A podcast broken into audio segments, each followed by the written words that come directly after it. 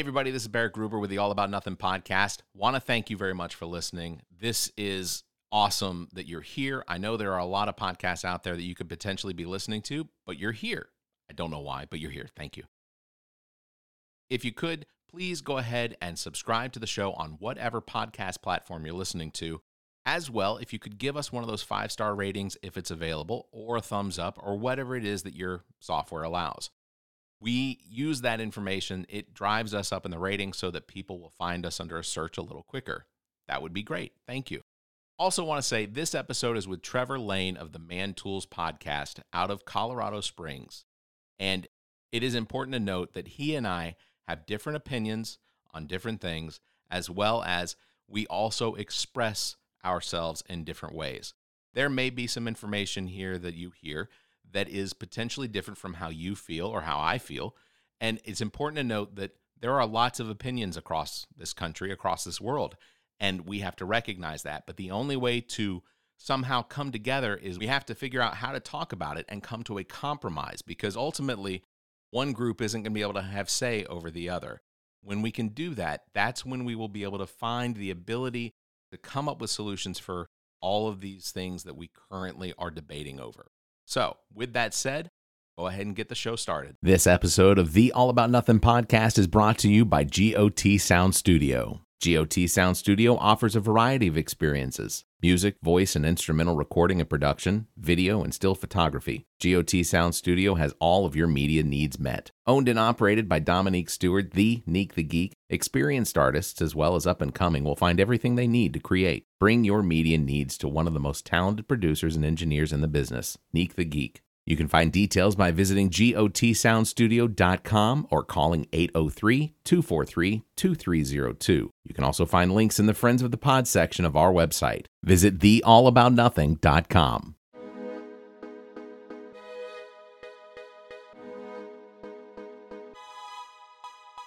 Recorded live from the Maddie Johnson podcast studio at G O T Sound Studio in Columbia, South Carolina, this is the All About Nothing podcast.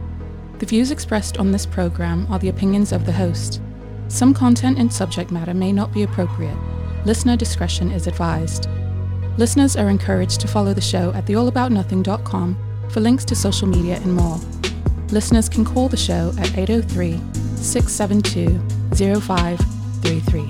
Thank you for listening. All right, welcome back to another episode of the All About Nothing podcast. This is episode one fifteen, and my guest this week is Trevor Lane, half of the duo from the Man Tool podcast and live stream, available across the podcast spectrum, as well as live streaming. The Man Tools podcast is a weekly men's issue program that tackles a comedic approach to news, sports, history, and everything else that comes up. Along with Eric Madrid, uh, the two of them have been passionate about developing boys into good men since nineteen ninety-four, when they first met as counselors at a Boy Scout camp in Colorado. So that's twenty-five years of evolution to bring you what the Man Tools podcast and live stream is. Welcome very much, Trevor, to the All About Nothing podcast. Thank you for being here. Thank you so much for having me. This is uh, this is exciting because uh, uh, just uh, in the last couple of weeks, we actually did a podcast with someone that was from Massachusetts, a state where marijuana is legal, and now another state where marijuana is legal, and South Carolina is still, yeah. still falling behind, well, well behind. Yeah, yeah. So, uh, listen, this is this is uh, great, though. I actually have family that lives in uh, Aspen. They live okay. adjacent to Aspen. Let's just, I'll just say they live adjacent to Aspen. So, um, being in Boy Scouts, I was going to say that's a that's a high end town. It, yeah, like I said, adjacent to Aspen. I don't, I don't, I'm not even quite certain that their address is Aspen, but that, mm. you know. Um, so the reason that Trevor's here today is because in his work experience, Trevor has worked in a pawn shop that sold firearms. And uh, I know lately that that's a subject that has come up more and more, especially after uh, the Uvalde school shooting. Um, and, and there's always this discussion about how uh, the best approach to potentially coming up with some sort of laws or rules and, and whatnot uh, when it comes to gun responsibility. And I think that uh, part of that comes down to is the responsibility of the sale of firearms. And your experience having worked in a pawn shop, you all sold firearms, correct? Absolutely. Yeah, that was a the bulk of our sales were firearms and jewelry. So, yeah. In Colorado, what is so in, in like I can I can tell you, so in South Carolina, uh, in order to purchase a firearm, you have to have either a concealed weapons permit uh, or be subjected to the uh, it's the N I C S background check, whether it's yep. the instant background check or it's the uh, the the the e-check, um, and uh, there are rumors that from time to time, if here in South Carolina, if the gun dealer cannot get a hold of anyone to do the background check, that after two phone calls or two busy signals, uh, that they're allowed to just go ahead and sell the firearm. That is a rumor. I, I don't, I don't have any evidence to back that up. No one in South Carolina wanted to talk about it. After all, our, after all, our, our attorney general here in South Carolina literally owns gun stores here in South Carolina. So I, I feel like it would probably be, uh, it would, it would go against his, uh, his better judgment to to talk to us, um, but in, in in Colorado, in your in your experience, is that something that you uh, that you had? Was there ever a time when you attempted to make phone calls or or do an e-check where it just wasn't available? Um, not that I can recall, but I, I from what I remember of my training, I'm pretty sure that that violates federal law. Um, that that the the requirement is to do the background check. Yeah. like, If okay. it can't be done, the gun can't be sold. That's what I, I recall from all of my training. Yeah, I don't remember anyone ever, you know, uh, and to be honest, back then it seemed like the system was less bogged down than it seems to be now. Sure. Um, oh, yeah. Yeah, sure. They've made some changes and, um, yeah, so, so it seemed like back then they came back a lot quicker. Um, the last time I bought a gun, I couldn't pick it up until the day after. That's how long it took to get the background check back. Gotcha. Okay. Yeah. But that wasn't because of a mandatory waiting period. That was because it. No. Made, okay. Is there a the waiting period? Was not in Colorado. Not in Colorado. No. And, and there is no there. So there is no federal waiting period. Right. Um. And then right. you know states do what states do. You know. Oh yeah. until they're challenged in oh, court. Yeah. yeah. And and in fact, in in South Carolina, so we do have rules as far as who can purchase firearms. Obviously, you have to pass this background check or already have a concealed weapons permit. Um, but like firearms in South Carolina, you, you can't own machine guns, obviously. You can't Correct. own sawed-off yep. shotguns or sawed-off rifles. Um, in South Carolina, you cannot own military rifles or firearms, uh, but the line is drawn sort of thinly on that one because uh, you can own A R fifteens, which are a which which if if someone is building them at home, then there's no there's no check on that. If they if they go and they build their own A R fifteen uh, out of the pieces that they order off the internet and build it into what potentially could be military, and and and that's the other thing is that military style doesn't necessarily mean that it's a it's a rifle that fires off three rounds every time you pull the trigger. It's it's because of the attachments and and and whatnot that make it a military style. Is that correct? Well, I would point out, because I've gotten into this argument, especially lately. Um, and I've asked people, name me a country that issues the A R fifteen to their soldiers. The answer is none. So the idea of calling an A R fifteen a military or weapon of war, uh, I've heard that thrown around a lot, is kind of a misnomer. It looks scary, um, but it's actually no different. A, a good comparison is if you were to Google right now uh, the Mini fourteen, a very common rifle. It comes in two cosmetic packages. One is uh, the fixtures are all wood, and uh, I believe they call that the ranch model. Uh, okay. A lot of like cattle ranchers really like it. It's good for shooting coyotes. It's very similar to an A R fifteen as far as how it functions. It's in the two twenty-three caliber or five point five six millimeter. Um, it has a detachable magazine, um, but once you get the one where it's black plastic, people lose their minds. They're gotcha. like, and it just looks different. It doesn't function any differently. Um, it just looks scarier to people that aren't familiar with, you know, how the gun operates.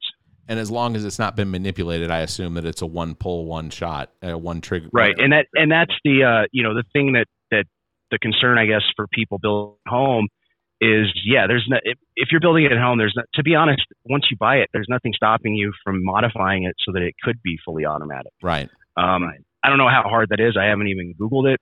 But my understanding is it's not terribly hard. You remove a couple parts or switch a couple parts out, and then, bam, it's it's a, a what the A T F calls a machine gun. Gotcha. Yeah, that's a and that's and, and, and that is something I don't I don't like. My my listeners are typically going to be more on the liberal side, and they're probably going to be the the type that would probably lean more towards this idea that if it's military-esque, then it probably doesn't need to be in the hands of civilian.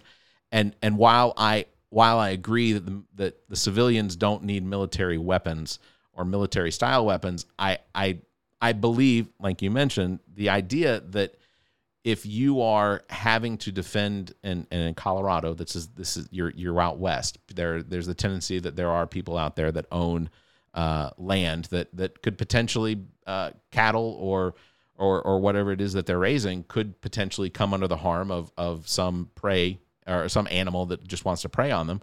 And and I can imagine a scenario where having a a firearm uh, that had distance to cover, Uh, as well as the potential of at least spraying uh, more rounds into the air to potentially hit something rather than just angering it, um, is is probably necessary.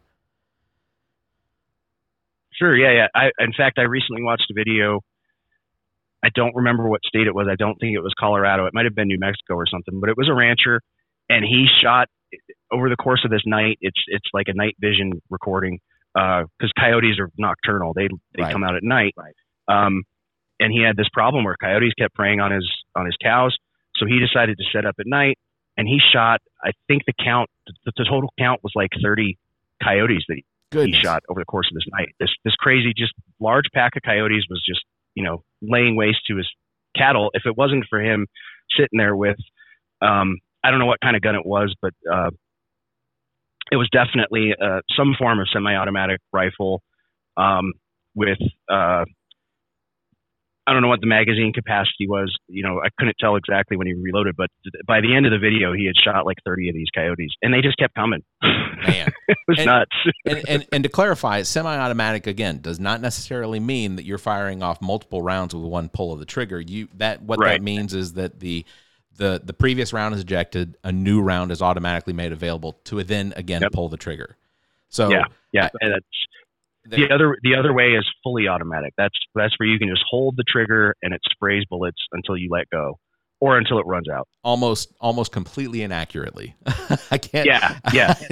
after that's, I think typically after like after like one one or two rounds uh, in a fully automatic situation, the, the gun is not nearly pointed at the same location it was. And no, and no. I have plenty of friends in the military that would attest to the fact that that their first round was always more accurate than their fifteenth. So yeah, yeah.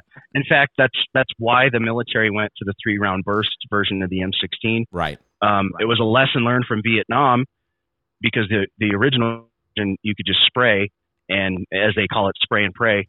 Um, and they they found that uh, that was not combat, or at least not as combat effective as restricting it to three rounds um, per per trigger pull. So and that and that that makes a lot of sense. I mean, just if if you've ever operated any sort of any sort of rifle like an M sixteen or an M four or anything anything like that, uh, that is the the idea that you could potentially control a firearm that's constantly pushing back on you while it's also firing out the, the other end, and and just having any control. Just it, I cannot imagine a scenario where anyone with any sort of uh, intelligence would would recognize that that's.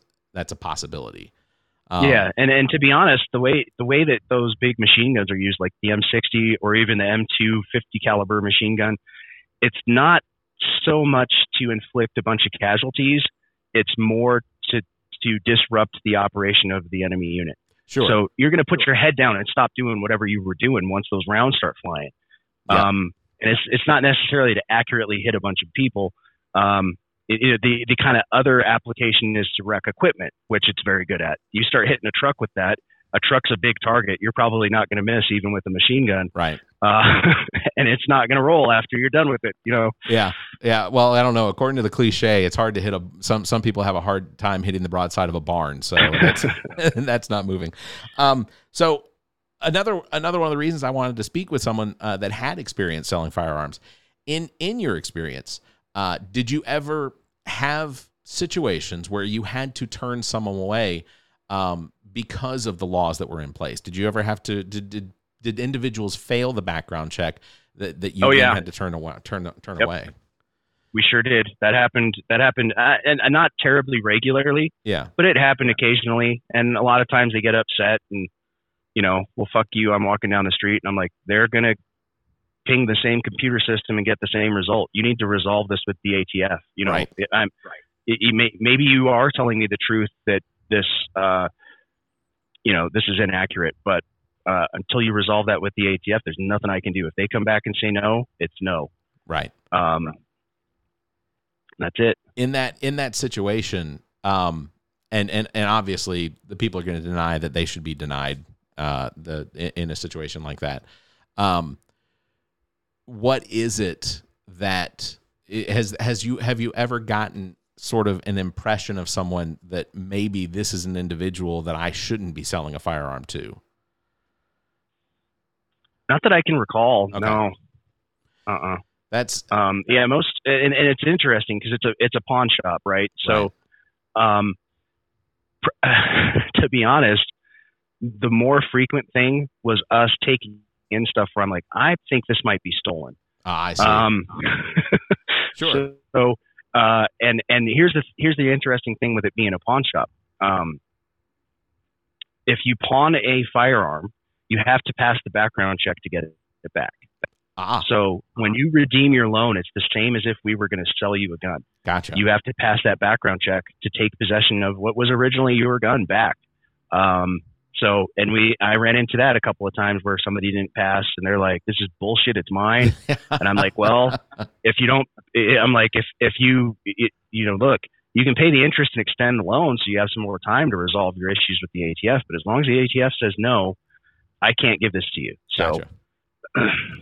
Yeah, that's that's it's it's one of those scenarios where my one of the questions I had was uh, in a situation where you and and and obviously this is going to be a hypothetical, but in a situation where you potentially felt like this person is here to buy this gun, it feels like there is something else going on. Um, were there was the, in your training was there anything that that would have assisted you in potentially subverting the sale or or potentially Uh, I, I I don't know, some somehow maybe potentially uh, recognizing some signs that, that someone may not be in their right mind and this could potentially turn into a crime?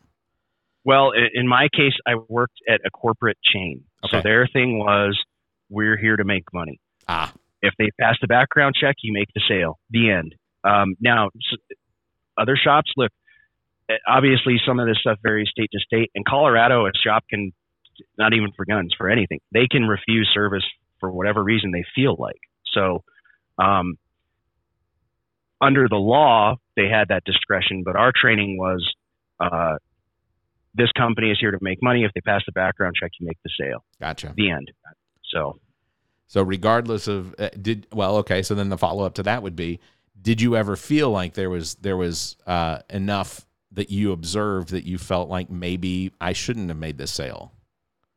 No, no, I can't remember okay. anything like that. No, that's so in, in South Carolina. Unfortunately, we we we had the the Dylann Roof situation where clearly it, it sounds as though because the gun was actually purchased not two miles from here. The the the gun that he used to kill the nine um, parishioners at the Emmanuel Church in, in Charleston, South Carolina. Um, he it seems as though based on some of the stories that came out that were unreported. Um, but just because word of mouth and, and, you know, if, if you live within two miles of a place, you know, someone that at least knows someone that works there. And right. there was a definite sense that this Dylann Roof had something going on and that, that the likelihood of him pre- making these purchases was not in, uh, I, I, I don't know what to say as far as the word, but, uh, he, he may have not been in the right mental state. And, right. and then the end result is, within twenty-four hours, he drives to Charleston, South Carolina, sits in a Bible study class with the nine individuals that he then murders. And um, right, it's so that that's one of those situations where, um, you know, with with the potential of there being gun legislation uh, that um, that that that is eventually, I I, I don't know if it's going to come or not, but I my hope is is that there is some sort of responsibility put into place, not necessarily the responsibility of the the individual selling them, selling the firearms, because there's already there's already responsibility put into place. You, you have to be licensed. You have to. I assume there's certifications that you have to you have to maintain. Um, but with in South Carolina, we, we have loopholes here that um, that unfortunately uh, it has has created a booming black market in in firearms, which until I started doing the research, I had no idea um, just how available uh, buying buying a handgun was. Um, and and in South Carolina, our legislature hasn't closed any of the unlicensed sale loopholes either. Because if you go to a, if, if you happen to get a table at one of the gun shows, um, it sounds like at South Carolina that you could, you could actually walk in, purchase a firearm from one of those individuals who's not a dealer, but just someone that's bought a table to sell the firearms that they have or buy firearms. Um, but that there's no, there's, there's virtually no check on that. So, well, that's interesting. Cause I've been, I've been to a number of gun shows here and, um, the way it typically works is you make your sale, you negotiate your sale anyways with uh, the dealer, and then they have a computer there uh, and they do a background check. Like yeah. there is no, like yeah. when I hear about this gun show loophole, I've not seen it. My observation has been they do a background check. You don't get to walk out of that show with your firearms until it happens. So, uh, but I, I don't know. I don't it's, know. I can't speak for other states. Sure. I can only speak for what I've seen. Sure. And and again, this is this is information that, that's based on the availability of of what winds up being. So, you know, the only way to actually enforce that here in South Carolina is to literally have someone walking around and monitoring every sale that's made, which doesn't happen in a gun show. You have individuals that that that do attempt to to to do some sort of monitoring, but it's, you know, it's Uh, South Carolina, South Carolina at times, I, I'd like to think like to think that we'll eventually crawl out of the uh, the Stone Age or the Iron Age maybe at some point, but uh, we're still here. Um, it's also important to note that the uh, shooter in Uvalde, uh, Salvador Ramos, he purchased both of the A R rifles uh, that were used in the shooting legally in, in yeah. Colorado. I mean, in, in Texas, sorry.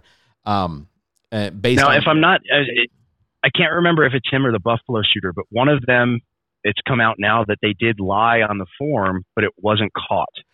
Well, so yeah, that's... they they said like, no, I've never been treated for mental illness or whatever the question was. And then it turns out that's not correct. Um, so yeah, yeah, they, they, they went through the process, but apparently there was a flaw in the process, you know? Right. Yeah. And I, and, and I'm not sure which one that was. I, I, I had, I had read something about that. Honestly, it was on a, it was on a TikTok and they didn't indicate which one it was, but just the importance of red flag laws uh, that put it could have potentially attached, you know, to his social security number as part of his background check. Um, but you know, if, if, if he had, if, if Ramos, Ramos had made those firearm purchases here in South Carolina, uh, he would have been able to without any issue either. Um, if, if, because we also, the, the, the background check here is the same as in all the other states, but it doesn't have, it doesn't have, I think what it needs to potentially catch individuals that could, that, that could have something wrong, that could have had some sort of bout with mental Ill- illness.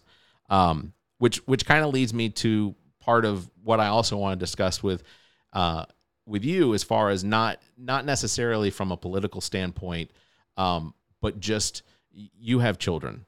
Uh, I have children. Mm-hmm. Um, your children are in public school, I assume. Yeah. Um, mine, my children are homeschooled. And one of the reasons that my children are homeschooled wasn't necessarily because of the fear of uh, the, the, some, a shooter coming into the school.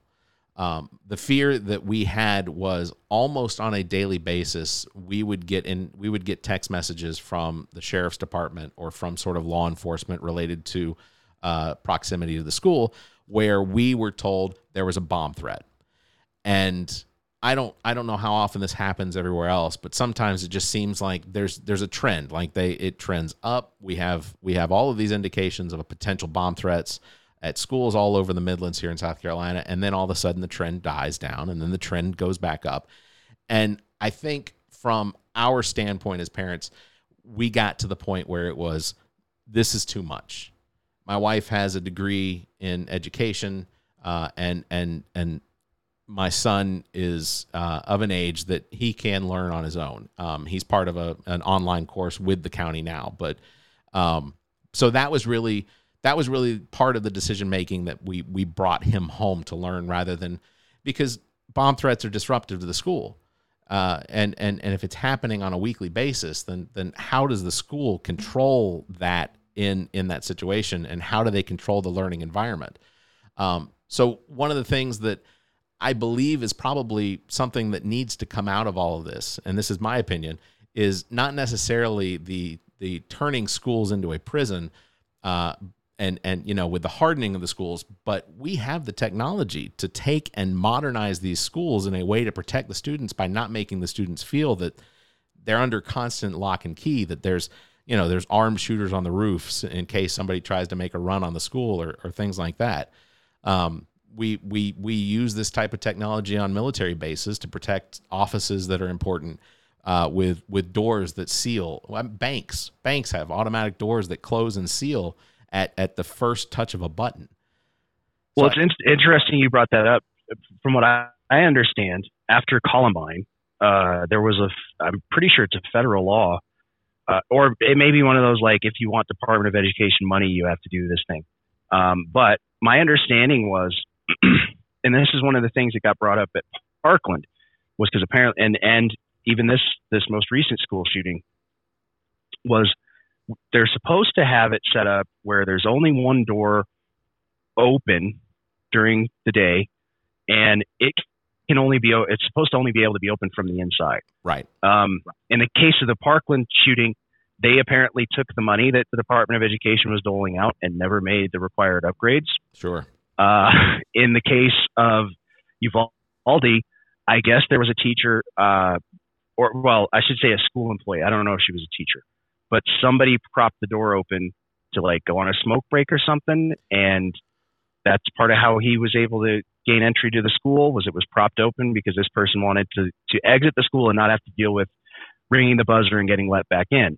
Um, well, and, and to be so, honest with you, I no. can absolutely see how that could happen. Because if someone did go out the door to, to, to take a smoke break or something like that, there was a shootout before he even entered the school. I mean, he was, he was being chased by police. And it's yeah, almost he like, shot his grandma in the face. Yeah, yeah. She's still holding on too, apparently. Uh, yeah, she, I, I I don't know what state, but you know she's she's apparently holding on. But yeah, that's that's that's one of those things that, like, I know with the elementary school that my son was in, and then the middle school, um, the idea was, and I this is I can't verify it, but the idea was is that you could only come through the front entrance of the school to enter the school, whether it was for normal school hours, the students came in through the same door. Uh, or it was just uh, if you were coming in as a visitor. And if you came in as a visitor, you had to check in. But like even even to enter the school, you, you would come in the far door and then would literally have to walk down a, a, a path that was only fifteen, twenty-five feet long. But you would have to go in, then into another door. And every one of these doors, if it was if it was glass, it was reinforced glass with uh, with wire. So that um, a, a bullet may be able to penetrate it, but it's not going to turn the glass into a bunch of, you know, it's not going to turn the glass right. into a bunch of shrapnel. Um, but and then there were steel doors between. I mean, there was there was one, two, three steel doors before you could actually enter into the school past the office. So sure, the opportunity was there that you could potentially turn the the the office into a murder scene, but at least that was as far as you could potentially go without somebody allowing right. you allowing you through, because it was a system it was a system of of, of buttons that, that had to engage that door and disengage. So, it, you know, and and obviously in Uvalde that didn't happen here. Um, it's I I, I guess I, I I wind up coming back to the same thing though. We we do have technology that we could potentially improve our schools, uh, if you know, and and and I say this on my show. Uh, often enough, but I, I think that that we're not at war right now, technically. Um, I don't see any reason why we could not use funding that's being used in the military, one, take care of the veterans, and two, you know, improve the veteran system. Um, but two, maybe subvert a, f- a few billion dollars out of that to upgrade and update the security systems for school systems that that that would be more responsive without human intervention. Like, well, yeah. To- and, and I, I would agree. Um, and I think the flip to that though, is there also needs to be, I don't know, maybe kind of, uh, do you remember the blood on the pavement type videos that you'd have to watch in school? I do. Like drinking and driving. Look, hammer it into this staff. You cannot prop that fucking door open. Yeah, absolutely. I don't care what you're doing. Show them, show them videos of school shootings. This is what you're opening us up for. And maybe even, you know, I hate to, you know, like even a, we will hold you personally responsible if it's because oh, the door's absolutely. open. You absolutely. Know, you know what I mean? You're going to go to jail. Yeah. If, if we have a shooting here and it's because you held the door open, you're, you're going to go to prison just like the shooter. Yeah. In my mind, um, there's no reason why a jury cannot find someone guilty of aiding in, in a yeah. criminal act, even if they didn't knowingly do it. You right. you still yep. aided in it. So I, I feel like yeah. there's there's justification for actually uh, uh, ha- having some sort of uh, repercussions for a situation like that. Um, yep. Yeah, absolutely. The other the other part of that is that it also leads to is I don't I one of the things that really gripes me, and I know that the the the right uh, in politics uses it against the left, and and they use the word control. Gun control is is a term that that was shopped around, and it, it got the most reaction out of both the left and the right when it came to this idea of, when it comes to gun control, using the word control is a subversive way of saying that you you are going to be controlled uh, under, you know, regardless of the rights that are afforded to you by the Second Amendment, that the word gun control will make you feel like you are being, you are having to submit. And I would prefer, and I know it's not me that's running for office or me out there that's promoting this, but I think that the only way to really improve our situation isn't isn't to call it gun control, but to call it gun responsibility, gun gun responsibility sales and gun responsibility ownership. Um, and and you may feel completely different about this, but I think that one of the things that's necessary is if. And I know the argument always is, well, the Bill of Rights is what gives us the Second Amendment, which gives us the right to bear arms. And when I say, well, you also have the the, the responsibility to uh, have insurance on your vehicle when you drive, you know, if if someone were to institute the idea that you had to submit uh, and maintain insurance on owning the firearms that you did. Is that something in Colorado that you think would fly? Um, in our current rather left-leaning um, political climate, I think it would. Uh, what what I find interesting, uh, a number of years ago, uh, there was legislation passed here for magazine capacity limits. It brought the limit down. I, well, I guess there was no limit, and it brought it down to ten rounds per magazine. And we had a big recall. I voted for the recall. I wanted to recall them. I didn't think a magazine limit was, uh, you know, I thought it was an idiotic idea because you can just carry more magazines. Right. Uh, but no, I think that's always um, been the argument. Yeah. So, so we did this recall and got new people in there, but they never changed the law. And I'm like, well, what's the fucking point of the recall? If like, I don't even think a bill was proposed to reverse the law. It was like, what the shit? So we yeah. got these, you know, we got rid of the quote, quote bad guys. And brought in these new people, and they, they didn't reverse the law. So, um, yeah, it, it. I would say the political climate here would be conducive to, uh, and I could see it coming, um, tightening up on a lot of stuff. Yeah. All right, nothingers. I want to cue you in about a friend of the pod, Blank Canvas Brand. If you own a business or restaurant and the time has come to build that unique brand, you have got to get a hold of Blank Canvas Brand. Blank Canvas Brand specializes in brand identity, including logos, business cards, flyers, and anything else to promote your business. And now, Blank Canvas Brand offers printing services to help with your clothing needs, including sports teams. I can tell you from our own experience, Blank Canvas Brand is responsible for our logo, as well as the Bowl of Duty bowling team logo, and we couldn't be happier with what's been produced. For more information, you can search Facebook for Blank Canvas, or you can email Blank Canvas at the all about nothing dot com. That's B L N K C A N V S at the all about nothing dot com. You can find links in the Friends of the Pod section of our website. Visit the all about nothing dot com.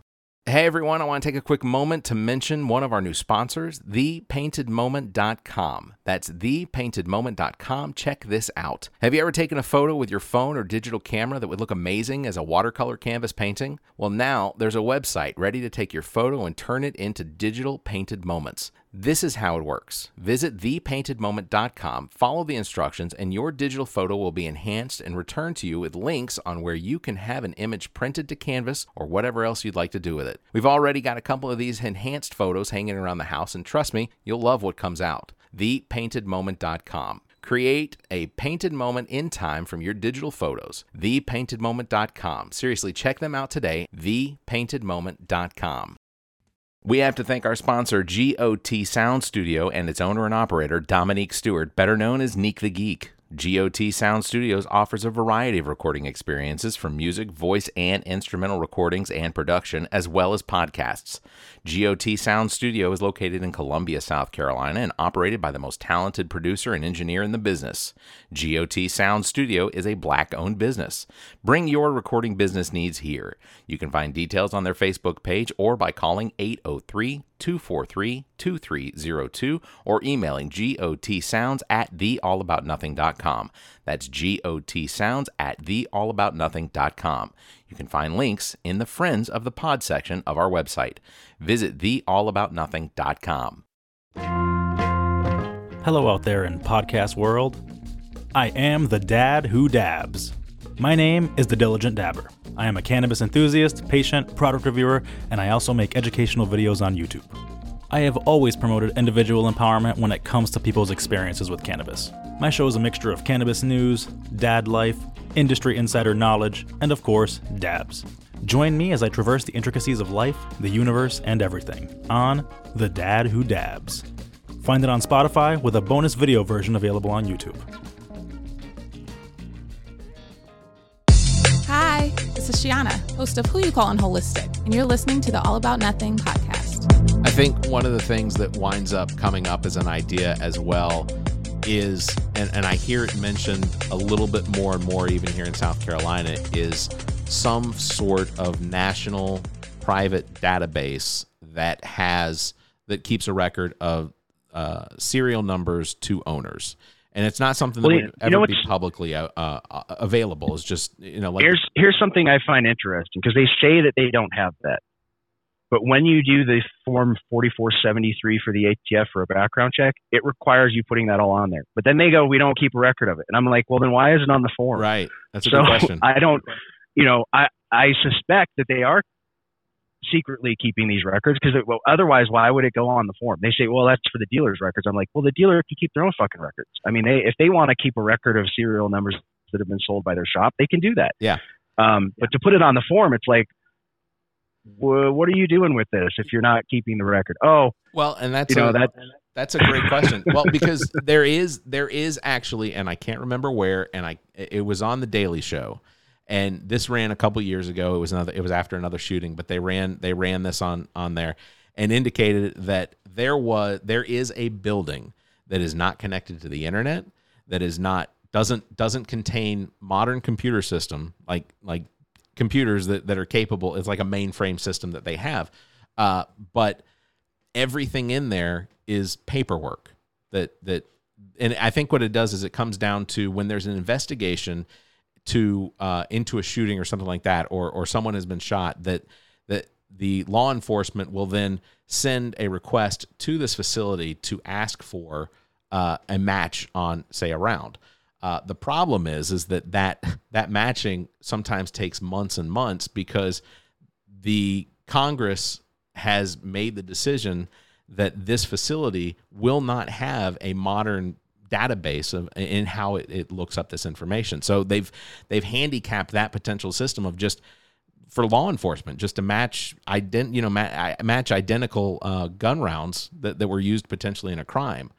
Um, but yeah, no, you're absolutely right. They they do ma- they do take down the serial number, and then where does it go from there? In your experience in working in yeah, a in yeah. a in a pawn shop that sold firearms, I assume you all had to submit that paperwork. I I, I assume it didn't yeah. just sit at the store. Well, um, so I, I was not management, and the way our procedure worked was uh, if someone was buying a gun, I would have them fill out the form, and I would look at it and make sure there wasn't like a block not filled in, or, you know, um, that sort of thing. And the manager would actually submit it. So I, I don't know if he, and this is back, like you'd, you'd have to sit there and type the stuff from the form. You didn't scan it or anything right. like that. Um, so I don't know if once he logged into the N I C S system, if he typed in the serial numbers and stuff, but it was like, whenever I hear that they're not keeping that, it's like, well, you, you do have it put down on the form, and the gun dealers are required, I forget the number of years, but they're required to keep those forms for a certain number of years. Gotcha. In case of something where they want to look it up. Um, so yeah, maybe, maybe it's not going to the A T F until something happens, but at least at the local level, that's definitely being recorded and, and held on to for a certain period of time. Yeah, I'll be honest. That's one of those things that seems to come out pretty quickly after a shooting like this, is that almost immediately they know where the firearms were purchased from. So yeah, yeah so yeah. There, there, there, there's potentially something there that, that's keeping track of it. But in, in fact, the company I worked for stopped selling handguns because one of their handguns was used in Columbine. Wow. And that's that's something else I, I have to point out. When we talk about banning assault weapons and stuff because of school shootings, Columbine happened during Clinton's assault weapons ban. Right. And it was no less deadly because there weren't assault weapons involved. You know, I, I use that in quotes. I don't, I think that's one of those boogeyman type terms that gets thrown around. Um, it's not an assault weapon until you decide to assault somebody with it. you're, you know? No, you're exactly right. You're exactly right. Um, you know, just because it looks scary and it's black doesn't, you know, doesn't make it functionally any more deadly than, you know, another type of gun. But, uh, you know, Columbine, the, the assault weapons ban under Clinton went from ninety-four to two thousand four, and then it expired and wasn't re, uh, re-upped or whatever. Right. And Columbine happened in nineteen ninety-seven, ninety-eight. So it was like right in the middle of that ban. Um, and there were no assault weapons involved in that shooting. Right. So, um, That's and, and that's I'm something, not sure. That's something that's probably overlooked when it comes to uh, the the statistics and the facts. Uh, that yeah. when when because the assault weapons ban, it it did have a positive effect uh, in the sense that there were there were fewer rifles being imported into the United States that were potentially being used that, that could have been purchased and and and, and sold. Um, but you know, it the the argument there is, well, what about the ones that are already out on the street? You know, that's. The situation with that is, is that in in the situation where those are used as a crime in a crime, uh, where someone is, if if regardless of whether there's a victim, if the if there is if there is a rifle that or a handgun that is used in a crime, um, at least in South Carolina, those weapons are then taken into the custody of the sheriff's department until uh, until some sort of judicial decision has been made on the crime, and then there's differing information on what is done with those fireworms, fire, uh, firearms after after that situation has been completed. Um, right. There is there is information from the South Carolina Department of uh, uh, I can't remember what our department is. It's a, it's D it's a SLED, South Carolina Law Enforcement Division, um, that indicates that those firearms are destroyed. Um, there is also in some towns and, and places, there's rumors that those firearms are then used, uh, not used, but they are then sold into, they are placed into the market to benefit the uh, the money that's coming in to, say, a share, a small city uh, town police office. Uh, you know, like a, like in South Carolina, we have towns, some of them only have, you know, twelve hundred people. I'm sure Colorado's the same. Right. They're small, but they, they have a police department that enforces, and their budget's not huge. So in a situation where they could potentially uh, add one of those firearms to their arsenal, or potentially turn around and sell it so that they, they can get, you know, I don't know, uh, locks for their doors or replace a vehicle, that sort of thing. So there there is yeah. there are there are re- reasons to believe that those potential weapons could make it back out into the public where where they could be used for another crime. Um, and that's well, I, and I think it I think it also depends on the disposition of the case. Sure. If the defendant is found not guilty. And I've seen kind of secondhand where this happens, um, and I can explain the scenario a little more. But it, it can take – eventually you're supposed to get your property back if you've been found not guilty of the, the sure. crime that you've been accused of. So, but it can take a long time. I, I know someone who has – he had a power of attorney because the wife just did not want to deal with this. A friend of his committed suicide with a pistol. So that was taken into evidence until they made sure that it wasn't some kind of foul play. They ruled it as suicide. And she just didn't, she's like, I don't want it. You take it, you sell it, you do whatever you want with it. Yeah. So uh, he had this power of attorney to, to take possession of this gun after they finished. And he had that power of attorney the last time I talked to him, and I've since lost touch with him. It had been like five years. And supposedly this, this gun was going to be returned to now the guy with the power of attorney to take possession. But it's like, it's okay. That's what, ridiculous. Why? And there's not an move. explanation for why other than just bureaucratic bullshit. Right. It's like right. Yeah, no, I, I, I agree. And, and, and in a situation like that, it, it doesn't it doesn't make any sense.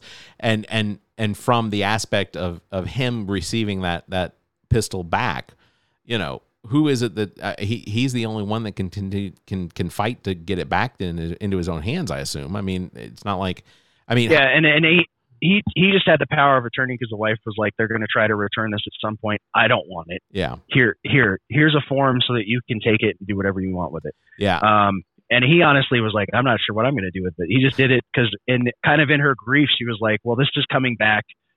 I don't want it here. You, you have it. Yeah. he, no, no. He's I've, like, I'm not sure I want it. No, in fact, uh, I, I had a, I had a friend here, uh, in, in virtually the same situation that, um, that a family member actually uh, planned this out to the T, uh, and and used a pistol to end his life after several years of fighting cancer, and, and basically just made the decision that he did not want to be a burden on his family anymore. He didn't want to have any. He didn't want to have anything with them, with dragging them down over the the the, the, the two decades I think that, that was involved. Um, went to and and this is graphic, but went to the uh, went to the trouble of wrapping himself in tarps, putting a phone book wow. on one's uh, on the opposite side of the head, so that, that when he did it, it was there was no mess. But the pistol, wow. so the pistol that he used, that friend actually came to me and said, you know, they've cleared, they, and she she received the pistol back, and then offered me the pistol, and I, you know, I I I I do enough uh, speculating about ghosts and things like that, and how hauntings and whatever. So, and, and while I'm while I am uh, uh, while, while I don't necessarily believe completely, sometimes maybe just I'll just leave it leave it off to the side just in case, you know. But, well, better better not to uh, tempt things, right? Yeah, yeah. You know, even if they don't exist. Yeah, exactly. Um, what what else do you think? Um, and, and again, I just want to remind everybody, this we're speaking with Trevor Lane. He is one of the co-hosts from the podcast, the Man Tools podcast. And I'm sorry, I haven't mentioned it more often. Um, no, that's okay. Yeah. But um, when it comes to uh, things that we can do that would, im- that would potentially improve the situation, one of the things that I always hear is it doesn't matter what laws you put in. There's enough guns out there that you can't fix this problem. There's, there's nothing you can do. Um, In my opinion, and I'll, and I'll tell you what I think, and I mentioned the National Gun Registry as a potential uh, a national private firearms registry. Uh, you could build it on the same infrastructure as you already have the Social Security system, which is completely private. Um, I also think that bringing about a federal law that at least increases the age of potentially purchasing a firearm to twenty-one over eighteen. You can't buy cigarettes without being twenty-one now. Uh, you can't buy marijuana in in in uh, states where it's legal unless you're twenty-one. You can't buy alcohol federally unless you're twenty-one. Um, so why? That, that's actually not true. There's not a federal law on alcohol. Is it not? Oh, is it? But is, no. is it state? You know, state you know laws? how that you know how that worked. How does that work? So the feds, the feds said, uh, we want we want all states to be twenty-one, and we're going to withhold federal funding for like highways if you don't do it. So all the states, of course, passed twenty-one. Yeah. It's one of those like where they never did like a federal law that says this. They just went, well, if you want this money. Yeah. Well, that's how, that's how my, where I went to high. So I grew up in Atlanta, and, and my, the, the school system that I grew up in did not have middle schools, but there was this, uh, there was this study that was done that, that um, from the, the federal government decided that every school system across the country needed to adopt having middle schools, because having seniors in high schools with access to eighth graders, you know, was was not necessarily a great idea. Uh, so again, it was one of those situations where they said, "Well, if you don't switch, we're going to withhold the federal funding for right, the public yeah. education system." Sure. Um, so yeah. So, but okay. So not counting. But my alcohol, my my yeah. my broad opinion on that is, let's decide what age we're adults and fucking stick to it. Sure. Like, because Because the flip to that is there's there are some Democrat politicians that are like, let's lower the voting age to sixteen. And I'm like, are you out of your fucking mind? Do you remember how you were when you were sixteen? Could you make a good decision? No. So so and and the the flip is some of these same people are going, well, twenty-one for guns, and it's like, well, no, like let's just decide. Here's an age of adulthood. You have all the legal rights and privileges that go along with that when you reach that age, whether it's eighteen, twenty-one, twenty-five. I, I'm not saying that there's a magic number where that sure, all sure. works out, but the, the, you know, I, I, I agree that the difference is like, and, and I, I would throw driving aside. I'm not sure that that needs to be an adult privilege, sure. but I think we can stick with, I think most states are sixteen, and I think we can stick with that. But this idea where certain rights and privileges are afforded to you at eighteen. Oh, and by the way, you can you can totally you, if you're male, you have to sign up for selective service and right. be eligible for the draft. Right. Um, yeah, you but can they don't the trust you to go. They don't trust you to, to buy a gun for yeah. yourself. You know, they'll hand you one and say, "Go kill the brown people over there." Right. But you're right. um, and in, if, in fact, one of the debates that that recently came up on the subject, Thomas Massey was like, well, let's increase the draft age to twenty-one. And they, whoever he was talking to in, in um, I forget if he's a senator or a congressman, whichever uh, body of Congress it was, was like, no, absolutely not. And he's like, why not? You're saying that, that the mind isn't fully formed and these people aren't responsible enough to, for gun ownership, but it's okay if the military hands them a gun. And he's kind of like, well, hemming and hawing, but by the bottom line was, yeah, that's what he thinks. it's, a, it's a little hypocritical. Uh, yeah, I, it, well, and and and honestly, to to to be involved in politics almost at all, I think that there's that you yeah. have to you have to maintain a level of hypocrisy just to yeah. you know. Yeah. There's the you know the idea that that uh, that the the right is full of nothing but Christians that that that believe in everything that Jesus said, but then turn around and say, yeah, but we're we're totally not in favor of handing out, you know, social programs that take care of people and, you know, or within reason, you know, as long as as long as you're you you can prove that you're not abusing it. Not that we have to prove that you are, but that you can prove that you aren't. Well, it, look at the uh, what was the guy that with the foot tap? super super anti-gay, like, you know, oh. and uh, with his political persona, but he's he's tapping his foot to try to score some ass in a men's bathroom. Yeah, yeah. Well, I, we, look, look, and and and I realize that there are there are political candidates that I am going to have on the docket to interview here for this show over the course of the next, you know, sixteen to twenty weeks. Uh, but we have had individuals on this show that either have been proposed to, or have been, or know someone that has been involved in a relationship with one Lindsey Graham. And, you know, it's, it's, it's one of those scenarios where it's, it's one of those, it's, it's one of those little secrets, but he hates the L G B T Q community uh, to the point where he wants legislation against. I say hate, he doesn't hate them, but his political persona is one that pushes against them uh, to the point yeah, where I mean, you and get it, that impression. You run into that on both sides. I of mean, course. A O C is out there buying the most expensive. Why wouldn't you? Now right. You're suddenly making, you went from a bartender to a congressman or yeah. a woman. In her case, um, you know, you leveled up a bit. Yeah, yeah.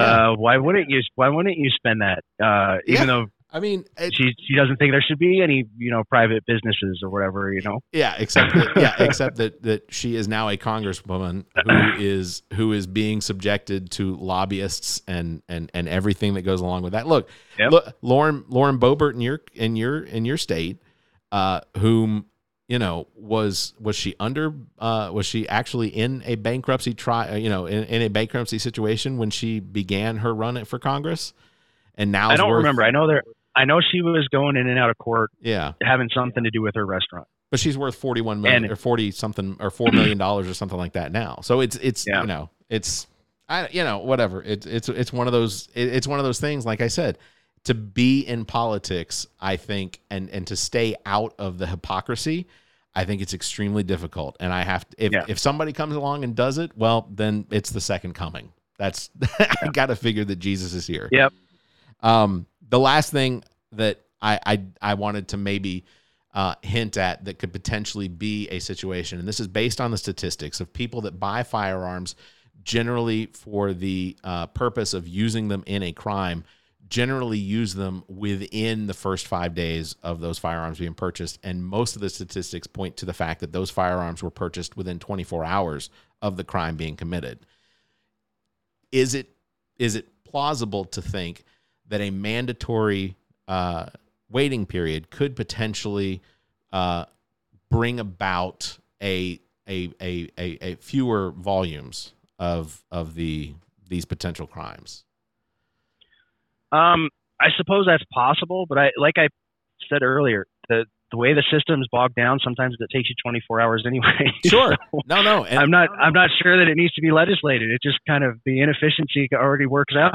uh, what if, what if, what if we just called it an inefficiency and it, and it took seven days? That's, you know, I, um, and, and, and I say all this, I, I am a gun owner. I have never had a situation where I have walked into Uh, a a gun store and been able to walk to not walk out with the firearm. I think I've bought I've bought three firearms in in my past from legitimate firearm sale stores uh, where I walked in. Uh, I have my concealed weapons permit and I walked out with the firearm. So right, but I I didn't I you know in my head. Looking back, I don't recall having ideas of my head of the potential of using them in a crime. Um, but in a situation where had had they had there been a mandatory waiting period, I, I think I would have been fine with that. I don't think I would have had any issue with with with not, you know, waiting three days or five days or seven days. Well, here's the flip to that, though. Most people. You're, you're talking about people that legally purchase firearms with the intention of using them for crimes. Right. I think right. that's the, a tiny minority of people that purchase firearms with the intention of using them for crimes. I think most, I'd have to look at the numbers, but, but my sense is that most people that go, I'm buying this gun to go murder whoever or hold up a liquor store. Is that not, they're going down the checkbox on the, on the form? I think, no, I think they're go, I think they're going down to the corner. I don't yeah. think they're going through the, the process of, of uh, what the law requires anyways. Right. Um, right. So I think the flip yeah, side, I mean, I think that might solve, that might solve the, the, the, again, the ti- what I would say is a tiny portion of people that go, I'm going to go to the legitimate gun store to buy a gun to commit a crime. Yeah. And I don't think that's, I think that's a tiny, tiny percentage of people with those intentions. Yeah. And um, I guess the way I look at that though, is that the flip side is, is that, Uvalde and Parkland and and other well Parkland I, I can't remember where he got his firearms, but the, the the but that those were legally purchased firearms both for Buffalo and for Uvalde. Um, the kid in the case, at least in the case of the Uvalde kid, I guess he'd been talking about shooting up a school since he was fourteen. Exactly. So it's like a waiting period would have done nothing with him. Some of the other ones maybe. Like he obviously was willing to wait at least four years again. And, and it, even with the age requirement, let's say they raised it to twenty-one. I think he would have waited till he was twenty-one. I, you know, yeah. It just so happened that he, that he could do it at eighteen. Um, and the other thing I want to point out, especially with the, I don't know about the Buffalo guy, but the Uvalde shooter, a big thing that people don't talk about is this was a dude, not just in a broken home. He had been abandoned by both parents and was right. being raised by his grandmother. I mean, right. that's a huge thing, not just a fatherless kid. He was a completely parentless kid. Yeah. Um, and obviously a which, grandmother, his relationship with was that he did whatever happened between the two of them. It was definitely a scenario that he didn't care enough about her that he was willing to try and shoot and kill her as well. Right. Yeah. There yep. are, yeah, there's, there's clearly uh, a need for improvement when it comes to, and, and I don't know, I guess this would have to fall in the schools since schools is where most of these people spend most of their time. But you're adding one more thing to uh, counseling systems or or psychiatrists or psychologists or therapists or whatnot, and in, in, that that could potentially work in a school system. Again, like I like I said at the beginning of this, I, I I think that it's a it's a situation that does not have any easy answers, and and the answers that seem to come from the political leaders are are almost always uh, less than what I would hope to at least hear, because uh, I, I, I almost don't even hear conversations.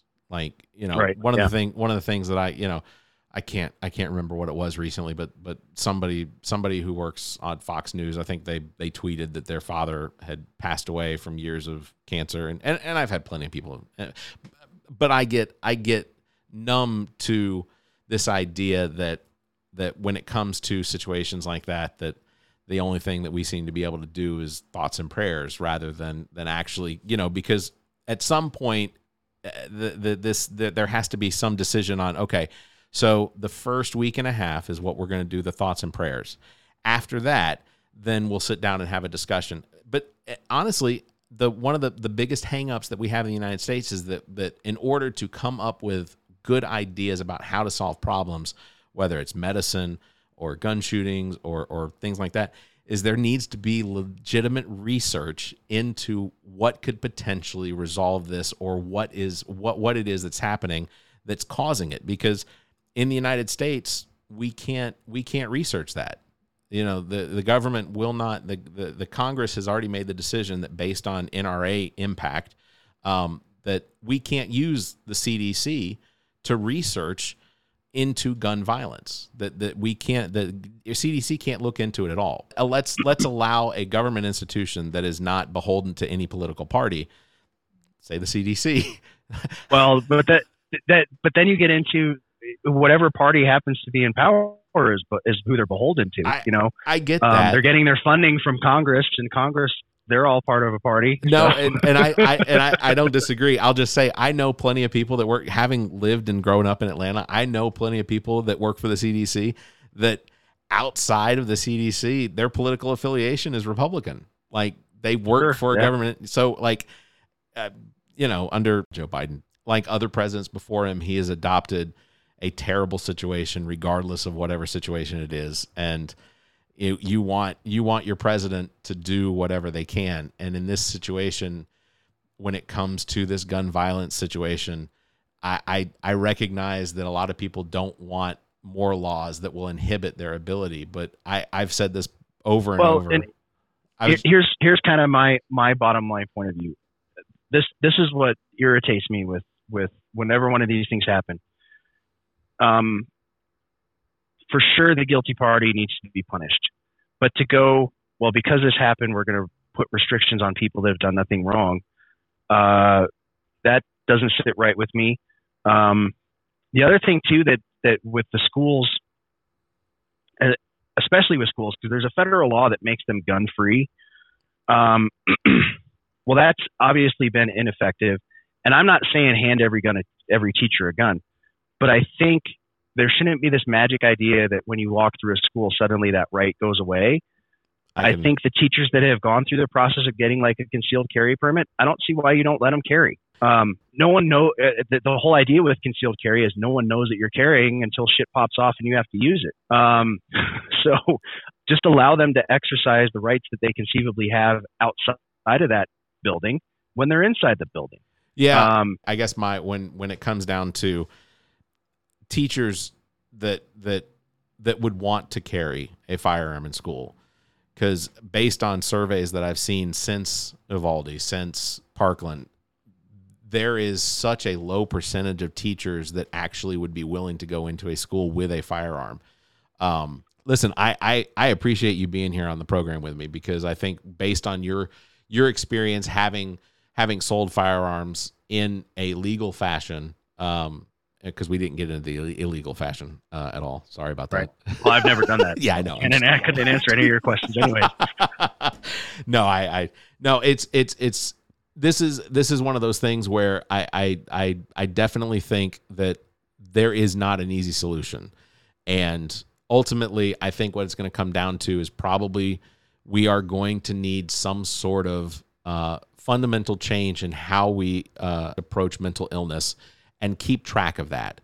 And, mm-hmm. and which which ultimately is going to come down to, do we believe that that it's it's a right of the people around others to potentially know or or have some sort of a record to indicate that someone does have a mental illness that could potentially well, and lead that's, to this? That's another thing we didn't really get into, and I'm not, I don't know that, you know, we're kind of, we're at an hour, but uh, I think it was back in the eighties under Reagan, they changed the laws as far as mental institution commitments. It's right. a lot harder to confine someone to a mental institution that probably should be there. Yeah. Um, yeah. Now I, you know, I get, you don't want to, this also comes up with red flag laws. You don't want someone to be able to just make a phone call and have someone hauled off to a mental institution, nor do you want someone to just be able to make a phone call and have all their guns taken away, which is where, the, you know, that stuff can be abused. But um, the flip is, you know, some of these guys may not have been walking around at all if the law still allowed for, uh, you know, other people to, to, you know, yeah. Yeah. And that's, and, and, and because, and because of how that system was abused from, from almost the inception of the United States till the point that mental health was sort of taken out of the responsibility of the federal government to have hospital. I mean, just down the street from, from here is an asylum, is the building of the, the, the, the lefting leftover remains of a mental health facility that was shut down because of one, the, the abuse and the atrocities that went on in it. And, but I don't,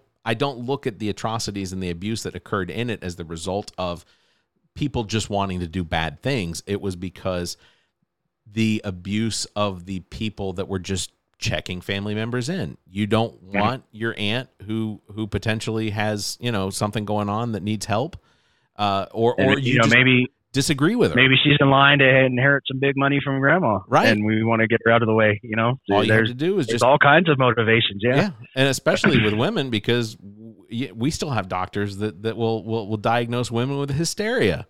Like, you yeah. know, it's that time of the month, so it's hysteria, and you know, here's here's a mental facility we can just check you into. Yeah, it's. Right. I think I think that there does definitely needs to be an approach, uh, a better approach to acknowledging mental health in the United States, uh, just as broadly. I mean, uh, across right. the board. Um, and ultimately, I think that if you if you figure out how to make sure that people recognize that taking somebody else's life just because is wrong, then then then that way, that's that's the point at which uh, do we do, at that point do we even need to protect each other, protect ourselves from other people that have guns. Right. Yeah. You know? So listen, I appreciate it. And, and definitely if, if, if you get an opportunity, subscribe to the Man Tools podcast and, and, and watch the live stream. Uh, the last episode I watched, I guess, uh, uh, Eric, Eric was a little late getting in. Um, yeah. was there, was there a party in the parking lot? The, oh yeah. The, the guys at the auto shop, Uh, I guess finished their workday and someone showed up with a case of beer. So they were all partying out in the parking lot. It was, it was nuts. I assumed yeah. at some point that you were just going to assume that Eric made his way to the party rather than to the show. that was, that was really entertaining. And the show is, the show is entertaining. I, I, you know, I appreciate it, man. Obviously we, you and I have, have different ideals on, on, on how things, but, but I think that's what's important in this country and around the world is to be able to have a conversation about these things in order to potentially yeah. come up with compromise and solutions. So listen, I, I, I, I want to invite you back anytime because I would love to have more conversations about other things that you, we may, we might have a different approach to. Sure. Yeah. I, I, I'd come on anytime, man. Awesome. Thank you. Trevor Lane, again, half the duo of the Man Tools podcast, available across the entire podcast spectrum. You can, you can find it virtually everywhere. Uh, there are links in the show notes that you can find uh, all those details uh, as well. So uh, make sure you subscribe and check them out as well. Uh, what, what is your Twitter handle again? It's Man Tools Media. Man Tools uh, Media. We we scored that pretty much across the board. Uh, the exception is our you well, it's our second YouTube channel, to be honest. But uh, our YouTube channel, our YouTube channel is actually Man Tools Pod because Man Tools Media got nuked. Um, was there and uh, was there was there some denial of uh, something? Was or, no, no, it was typically typically that's what I that's no, that's what I we, wind up uh, hearing. We used to have a Patreon. Okay. And this is a little inside baseball. Oh, okay. When you put Patreon does not host videos itself. Hey, Muff, right. So if you put up a video on Patreon, it's actually an unlisted video coming from YouTube. Okay. And we, we end our members only um, videos with what we call a testosterone booster. It's some scantily clad women. Well, I did we did one where we uh, we talked to Joe Biden. It was a, a soundboard of just him saying it, and it worked perfectly because it didn't matter which button you hit. It sounded like he was, you know, it, it sounded like a legitimate response. But um, because he had been in politics since the seventies, I did a bunch of the seventies Bushes. Oh, there's a wealth of Yeah, there's a wealth and, of, uh, and, of your mind uh, on that one. Even though it was an unlisted YouTube video, which they say is not searchable, apparently YouTube can still search that stuff, and they found it and said that's gratuitous nudity, violates oh. our rules. So, yeah. Are they, they are they aware of what ninety-nine percent of the internet is? That, that's apparently not. I get that Google's in control a lot, but you know, there's a there's a, there's a so, lot out there. Yeah, we didn't even get nuked. We didn't even get nuked for anything fun, like uh, you know, say, saying Alex Jones was right or whatever. But uh, we, I I did want to say before I go though that uh, if you want to watch the live show, it's uh, Thursdays. Uh, uh, at nine thirty Eastern, six thirty Pacific. Uh, other time zones, you can figure it out for yourself. Uh, and that's fair. It's either on our it's either on our Facebook page or our YouTube channel. Uh, we're also on Twitch. We don't really get a whole lot of views on there, but if you like Twitch, you can watch us there. We stream it to all those platforms. So that sounds great. Yeah, no, and like I said, there I've got links uh, that'll be in the show notes that uh, people can check out. And uh, thank you very much again, Trevor. I, I look forward thank to uh, future conversations. And um, like I said, if uh, if there's ever anything that you want to discuss, please feel free, reach out. And uh, like I said, our show is our show is sometimes very zoo crew, but uh, today today we had it under control.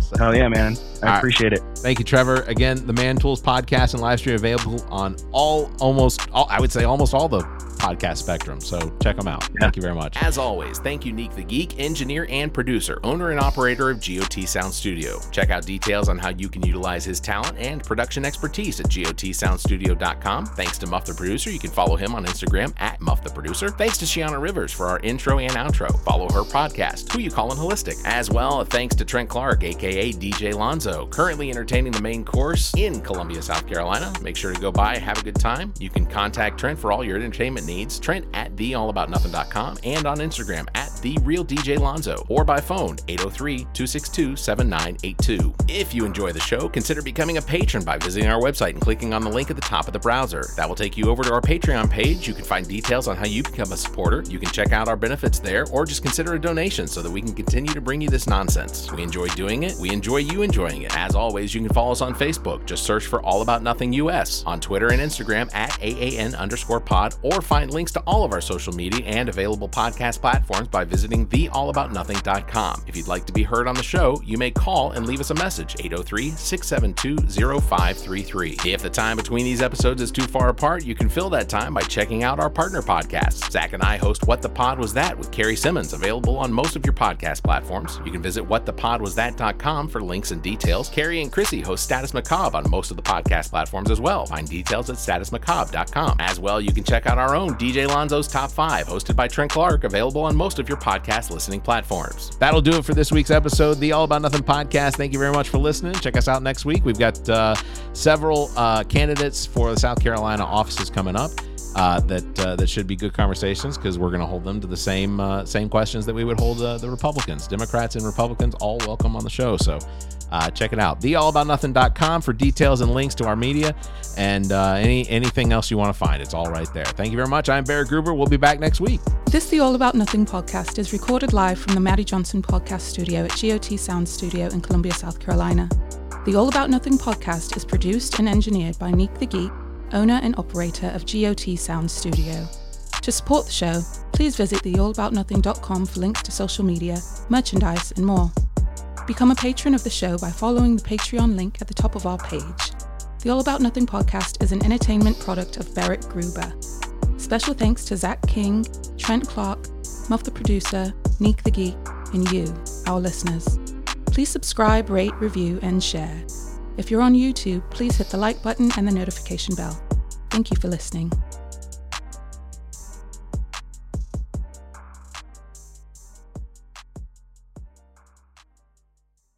The All About Nothing podcast is a part of the G O T Podcast Network and a product of Barrett Gruber Entertainment and Media.